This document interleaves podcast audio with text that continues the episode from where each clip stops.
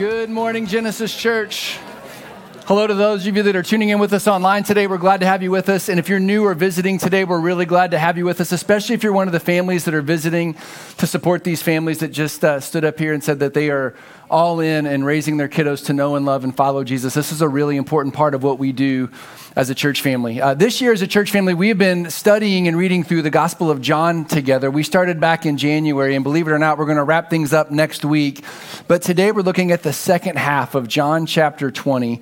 And today, we're going to be looking at the issue of doubt and fear and unbelief. I think it's something that we probably wrestle with in our lives more than we care to admit. So I want to read John chapter 20, verses 19 through 31 for us today as we begin. It says this That Sunday evening, the disciples were meeting behind locked doors because they were afraid of the Jewish leaders.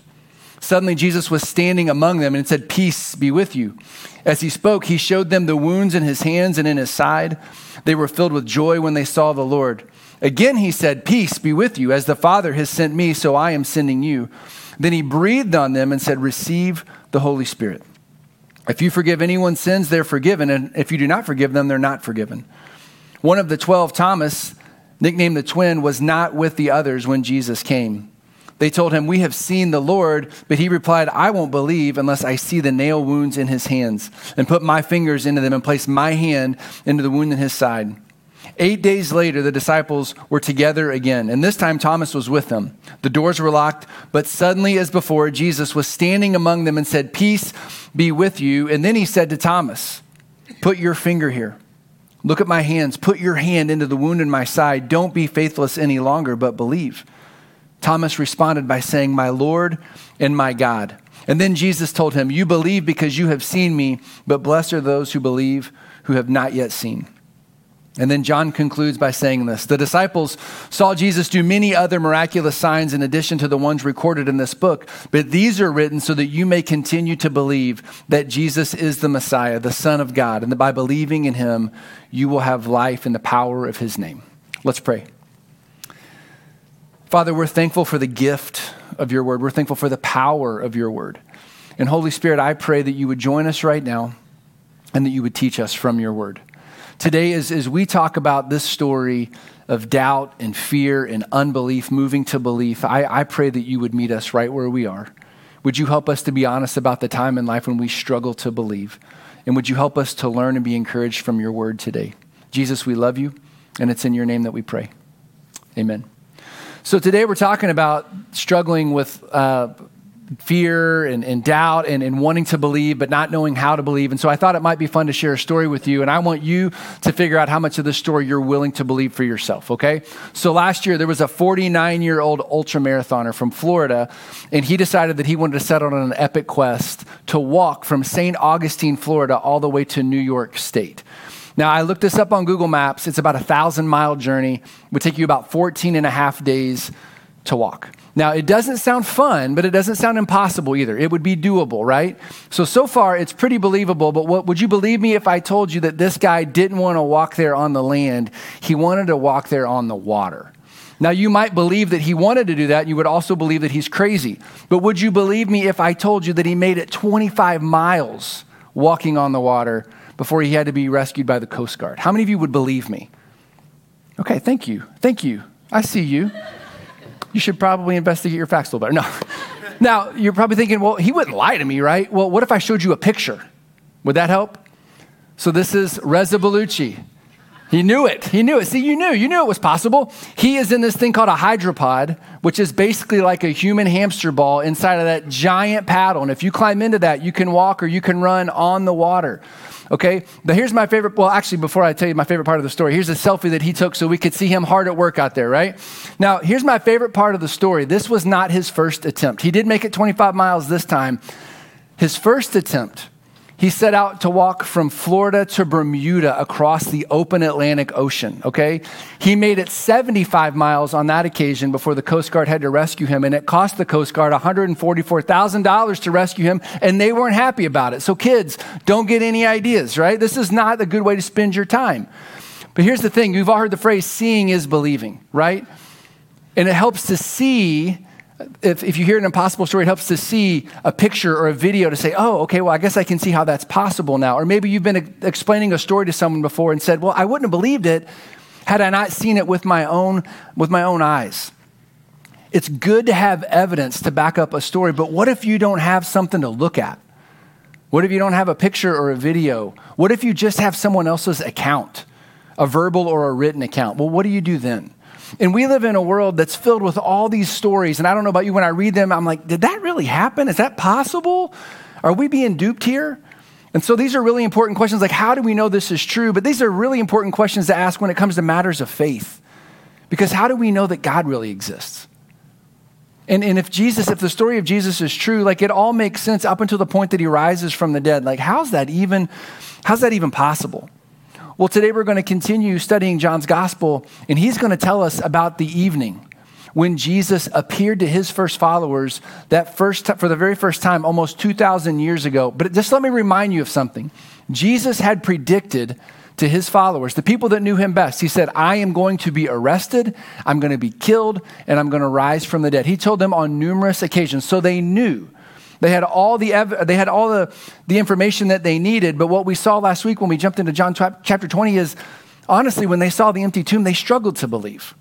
When they heard that there was an empty tomb, John and Peter ran and they looked inside and they investigated and they saw these burial clothes. But John tells us that they left not understanding that Jesus had to rise from the dead, even though he had told them. And then after they left, Mary Magdalene came to the tomb and she was weeping. And you know why she was weeping? She was weeping because, as far as she knew, her friend was dead and somebody took his body. So that makes the story very real for us. She was grieving, and then Jesus appeared to her. She's the first person to get to see him. She calls him by name, or I'm sorry, he calls her by name. She responds by giving him a huge bear hug, and he says, Mary, don't hold on to me. I want you to go and tell my brothers that I'm alive. And so she does. In John chapter 20, verse 18, her, her message was simple I have seen the Lord. Now, you would think with the ones that had investigated the empty tomb. And one of them, one that they knew, one of their friends said, I saw him. They had all the information they needed, and you would think they would respond by celebrating. But in verse 19, John paints a very different picture. In verse 19, he says this on the evening of that first day, in other words, just a few hours after they had seen that the tomb was empty, just a few hours after Mary has said, I have seen the Lord when the, disciples, the disciples were gathering together and the doors were locked for fear of the Jewish leaders. They weren't celebrating, they were hiding.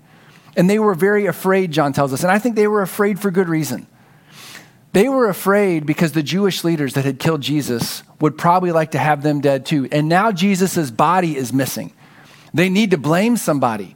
And, and if anybody were going to take the body, it would likely be Jesus' followers to perpetuate this idea that he had risen from the dead. So they were afraid. They were together. They were hiding. But I want you to pay attention to this really important detail. They were together. And I don't want you to miss this. Whenever life blows up, do you not have a tendency like me to just kind of fall off the grid? Isn't it easy to just isolate and say, ah, this is too much for me? I can't handle this. But John tells us that even though they were afraid, they weren't hiding alone, and they weren't afraid alone, they were afraid together. And here's why I think this is significant for us. A few days before, when Jesus was sharing his final meal with them, he gave them a command. He repeated it three times. He said this A new command I give to you love one another. It sounds easy enough until life gets hard. And then in John 17, we talked about this a few weeks ago. When Jesus prayed for his disciples, he prayed that they would be united in their faith in him. And so now we find them on that evening of the first Easter Sunday when they don't know what to believe is true and I think they're learning to love one another and be united in their faith, even when life is upside down. And so I just want to stop and ask you this Do you have friends like that? Do you have people in your life that when nothing else makes sense, when you are struggling to believe, do you have people that you can turn to? Not just any friends, but spiritual friends. Friends that can guide you back to God.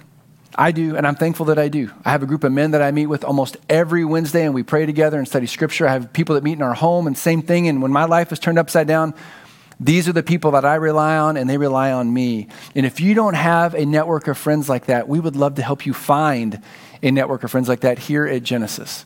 I think this is a really important lesson that they're modeling for us. They didn't know what was going to happen next, but they weren't going to go through life alone. But let's go back to that room because they were afraid they were together And there was a big question looming in that room Is Jesus actually alive? And if so, where in the world is he? Why can't we see him? Well, thankfully, according to John, he wasn't far away. Look at the rest of verse 19. It says that Jesus came and stood among them and said, Peace be with you. Now, notice, John tells us the doors were locked. He's going to mention this detail later. So, Jesus didn't just walk into the room. Apparently, he either walked through the walls or he miraculously appeared. I don't know how it works. In one of the gospel accounts, when he appeared, he said, Hey, let's eat something together so you know that I'm not a ghost. This is a miracle.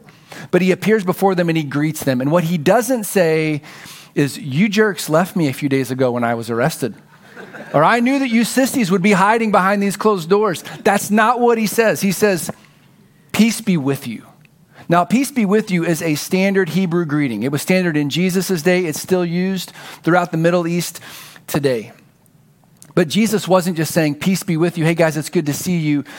Dr. Gary Burge points out that when Jesus says, Peace be with you this time, he is summarizing and sharing the essence of his work and his presence in the world as the resurrected Messiah. When he says, Peace be with you, he is saying, I want you to know there is a new way to live now because I am alive. 700 years before Jesus walked the earth, the prophet Isaiah was referring to the coming Messiah, and he said he would be called the Prince of Peace. And on the evening of his resurrection, he greets his followers with peace. And I want you to know this the same peace that Jesus extended to his first followers is the same peace that he gives us 2,000 years later. It's peace in knowing that our sins are forgiven through faith in his death and resurrection. It's, it's peace in knowing that because of his resurrection from the dead, we don't have to fear sin and death anymore. It's peace in knowing that he will keep his promise to return to the earth and make everything right one day soon. It's peace in knowing that he wants to use us in our everyday lives. So Jesus greets his first followers with peace, but he was just getting started. Look at verse 20. After he said this, he showed them his hands and his side. And the disciples were overjoyed when they saw the Lord. So John says, one moment they were afraid, and now they're overjoyed because they realize the rumors are true. He's alive. And he also shows them his wounds. Think about that. In Jesus' resurrected body, he still carries these wounds to say, No, it's me. I've got a hole right here and right here. You can see it if you want. And that's going to be important to the story in just a minute. But look at verse 21. Again, Jesus greets them and says, Peace be with you. As the Father has sent me, so I am sending you. Now, this is big because for the last few days, they had struggled to know what to believe. They thought everything had changed, but even though they had struggled in their faith, Jesus is saying, I've not lost my faith in you. As the Father is sending me, now I am going to send you into the world. And then look at what he says next in verse 22. This one's a little different. With that, he breathed on them and said, Receive the Holy Spirit. Now remember, he's been dead for three days, and I don't know what post resurrection breath smells like. Stay back a little bit, Jesus, right? But since he's in a glorified body, his breath probably didn't smell all that bad, but he breathes on them. This is such a weird story. Like, what does this look like? Well, don't worry about what it looked like. Let's pay attention to what John was teaching us in the moment. John's been using a lot of creation language in these last few chapters. Let me show you what I mean. Where did Jesus go to pray right before he was arrested? He was in a garden, right? When Jesus' body came off the cross, where was his tomb located? In a garden. When Mary saw Jesus for the first time, who did she think he was? The gardener. Now, when you think of Scripture and you think of a garden, what do you think of? You think of the Garden of Eden. You think of the creation story, right? And what we see is that there's a new creation that's happening. In the garden, God brought life to man, but it's also where sin and evil entered. But now through his resurrection, Jesus is reversing that curse. But I want to go to Genesis 2 7. Listen to what the writer of Genesis tells us happened in the garden. The Lord God formed a man from the dust of the ground and breathed into his nostrils the breath of life, and the man became a living being. This is how life started for humanity. And now we see Jesus in that locked room breathing the power of the Holy Spirit into his followers, giving them a new spiritual and eternal life that started right then and extended into eternity. And this new life in the Spirit apparently comes with authority and responsibility. Listen to what Jesus says next in verse 23. He says, If you forgive someone their sins, they will be forgiven. And if you don't forgive them, they won't be forgiven. Now, I think we got to stop and ask, what, what does that mean? Does that mean that you and I have the power to walk and say, I like you. I'm going to forgive your sins. I don't like you. You're not forgiven. Is that what he means? Well, we know from elsewhere in Scripture that that wouldn't be accurate. Everywhere else in Scripture, we learn our sins are forgiven through faith in Jesus. So here's what I think Jesus is saying I think he is saying that through faith in him, he gives us the power of the Holy Spirit. And with the power of the Holy Spirit, we've been given the authority to announce that the forgiveness of sins is possible. And that's really big news. It's possible through faith in him. But we also have the authority to warn the people that we love, the world around us, that there is a penalty that comes with not having your sins forgiven through faith in Jesus. So let's take a step back and put all of these pieces together. It's the evening of that first day when Jesus has risen from the dead. He appears behind, from behind locked doors. He says, As the Father has sent me, so I am sending you. And then he breathes the power of the Holy Spirit onto his followers. And I think what we see is he is giving them the mission. The mission is beginning. He is commissioning them to go into the world and to tell everyone, you have the authority to announce that your sins can be forgiven and that the resurrection of Jesus is real. But I want you to hear this that same mission hasn't changed. It's the same mission 2,000 years later. And here at Genesis, we kind of summarize that mission by saying we want to help people find their way back to God through a relationship with Jesus. And part of living that mission out is pronouncing it and announcing it with our mouths, but it's also living it out and modeling it with our lives so people that are far from God would be curious and they would come near. Now, this year we've been studying through Jesus' life in the book of John, but I'm excited to let you know that in 2023, we're going to go, we're going to continue on this journey and we're going to study through the book of Acts together. We're going to look at the history of the early church for the majority of next year. And here's why this matters for me and you. The book of Acts is the history of the early church. It tells us how the early church was formed, how it functioned, and how it grew, and how normal people like me and you, through faith in Jesus, we're empowered by the Holy Spirit of God to go into the world, to carry the message of the gospel, to announce the message of the gospel, and to let people know that their sins could be forgiven. Now, we're really excited to enter into this journey with you next year, and I want to invite you to start praying now that the Holy Spirit would move in a powerful way and we would become a church like that first church. Now, I want to go back to that room, and I want you to imagine you were sitting there. You were afraid, and now you're overjoyed. It would have been an event that would change your life forever. It changed the lives of the people that were in that room. It was an event that changed all the rest of human history. And apparently, it was an event that a man named Thomas missed out on completely. Look at verse 24. Now, Thomas, also known as Didymus or the twin, was one of the 12. He was not with the disciples when Jesus came. So the other disciples told him, We have seen the Lord. The verb tense there means they continued to tell him, No, no, no, we have seen the Lord. I'm telling you, we've seen the Lord.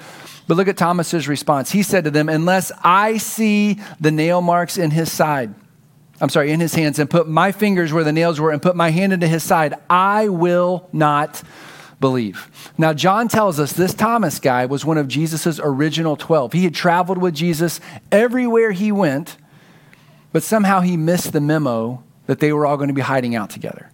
And in missing that meeting, he missed out on witnessing the resurrected Jesus. But not only did he miss out, he is telling his friends, I don't believe you. And unless I get the evidence that you had, I am not going, I'm not going to believe. And because of his lack of belief, he has earned a nickname. Have you ever heard the phrase doubting Thomas or someone refer to someone as a doubting Thomas? This is where that comes from. Now, guys, he missed one meeting and he gets stuck with a nickname that sticks with him for 2,000 years. Like, that seems a little harsh to me. But I heard someone recently say that maybe a better, maybe a more, a, a more fair nickname would be Honest Thomas. He's just being honest. I wasn't there. I didn't get to see it. And after all, we're talking about somebody coming back from the dead. How many times does it happen in a lifetime? Honest Thomas was just demanding proof before he was able to believe. He wanted to know that his friend was actually alive, but he just needed some, he just needed to, to be verified in, in a couple of different ways. And thankfully, Jesus was willing to give him the proof that he needed. Look at verse 26. A week later, an entire week goes by. Now, listen to the details of the story because it's going to sound familiar. The disciples were in the house again, and Thomas was with them this time. And even though the doors were locked, Jesus came and stood among them and said, Peace be with you. Everything the same, except Thomas is there this time. And then he turns his attention to Thomas and says, Put your finger right here. See my hands? Reach out your hand and put it into my side. That is the exact wording that Thomas used. And even though Jesus wasn't, or Thomas wasn't there, Jesus heard him say it. So Jesus appears. He says, Hey, Thomas, why don't you come and investigate for yourself? And then listen to what Jesus says to Thomas after he investigates. Jesus says, Stop doubting and believe. When I read that, it sounds like Jesus is being just a little snarky to me. Stop doubting and believe, Thomas. What's your problem? Why can't you be like everybody else? Do you not trust these guys? Why can't you just believe? But here's what we know to be true that's not how Jesus talked to people. That wouldn't be in character for him. So, what's going on here? Well, Dr. Gary Burge points out that this phrase in the original Greek is better translated like this Don't be unbelieving, but believing. So, Jesus is just acknowledging where he is and says, I want to help you move from there to here, from unbelieving to believing. And think about it is Thomas any different than anybody else? I mean, did any of them really believe until they were able to see for themselves? Their faith wasn't really solidified until they were able to believe. The only difference is that Thomas had been really honest up to this point and said, I just don't know that I can believe until I, am able to see it for myself. And Jesus loved him so much that he revealed himself, but he said, Hey, don't stay there. Don't be unbelieving, but believing. And it didn't take Thomas long to make the jump. Look at how he responds to Jesus. He says, My Lord and my God. He responds by worshiping Jesus, but he doesn't just worship Jesus. He makes a bold declaration of who he is. You're the Savior, you're my Messiah, and you are God. And it's worth noting that Jesus isn't like, oh gosh, Thomas, you're being a little dramatic. Tone it down just a little bit. I just want you to believe in me. Jesus receives his worship, and then he says this in verse 29 because you have seen me, you have believed. But listen to these next words. But blessed are those who have not seen and yet believe. Now, I'm going to read that one more time, and I want you to ask yourself this question Who's he talking about? Because you have seen me, you have believed, but blessed are those who have not seen and yet have believed. Jesus is making a prophetic statement about the future generations of people who would hear the people in that room go out and profess their faith in Jesus. They would share the message of the gospel. They would never see him, but they would come to faith in him. And that means he's talking about me and he's talking about you. He's talking about our kids and our grandkids, our friends, our neighbors, our coworkers, our friends. He says, there will be people that will be blessed. They will never see me, but they will believe. And then I want you to hear how John wraps up this entire chapter of, this, of his gospel here. And it, this is a phrase that's been guiding us all year long. Jesus performed many other signs in the presence of his disciples, which are not recorded in this book, but these are written that you may believe that Jesus is the Messiah, the Son of God, and that by believing you may have life in his name. So John says this jump from unbelief to belief is actually really big because it's a move from death to life from spiritual death and separation apart from God to not just physical life, not just a better physical life, a new eternal life that begins now and extends into eternity, but it's a life that comes through faith and believing in the power of his resurrection. So let's step away from John 20 for just a moment.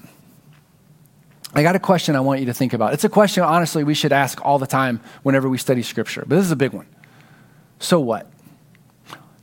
Why does this story matter, and what does it have to do with our lives right now? Well, I think if you look at this story, can't we all find ourselves in it somewhere? I mean, don't you struggle with doubt and fear more often than you would care to admit? I'll admit it. I have, I have a crisis of faith on a regular basis. I say that I believe in God, but then I act, I live as if He doesn't really exist. And look at His followers in this, they had seen the evidence for themselves, but they were behind a locked door, not just one week, but a week later. And isn't it easy for us to be like them and to confess our faith, but then this fear settles in and we're afraid that people are going to make fun of us when we live out our faith. Our classmates are going to ridicule us or we're going to be rejected because we share our faith. And we take that fear and we just lock our faith in a room just like they were. And I think that when we find ourselves there, we can come back to this story and we need to be reminded that just as He gave them the Holy Spirit, He has given us the Holy Spirit as well. And we are not alone. He has empowered us and commissioned us to go into the world in spite of our fears.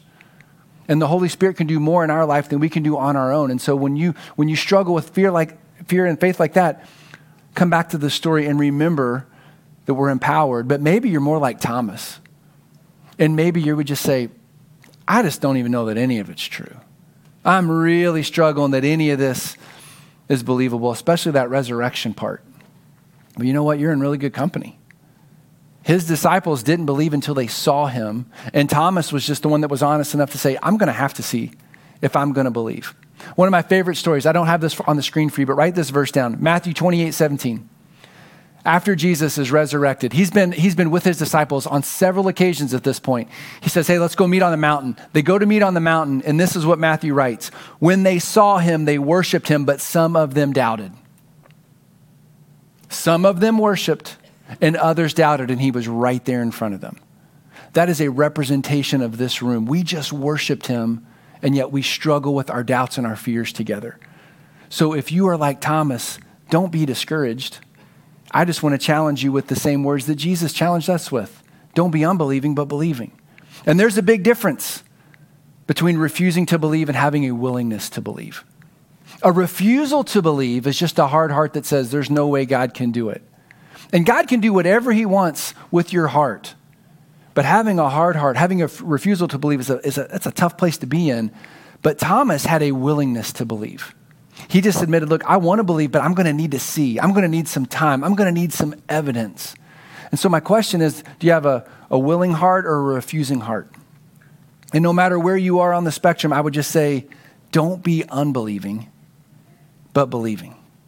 Don't give up hope. And I want you to know this your fears and your doubts and your questions, they are welcomed here at Genesis because we all have them. And you're not supposed to go through this life on your own.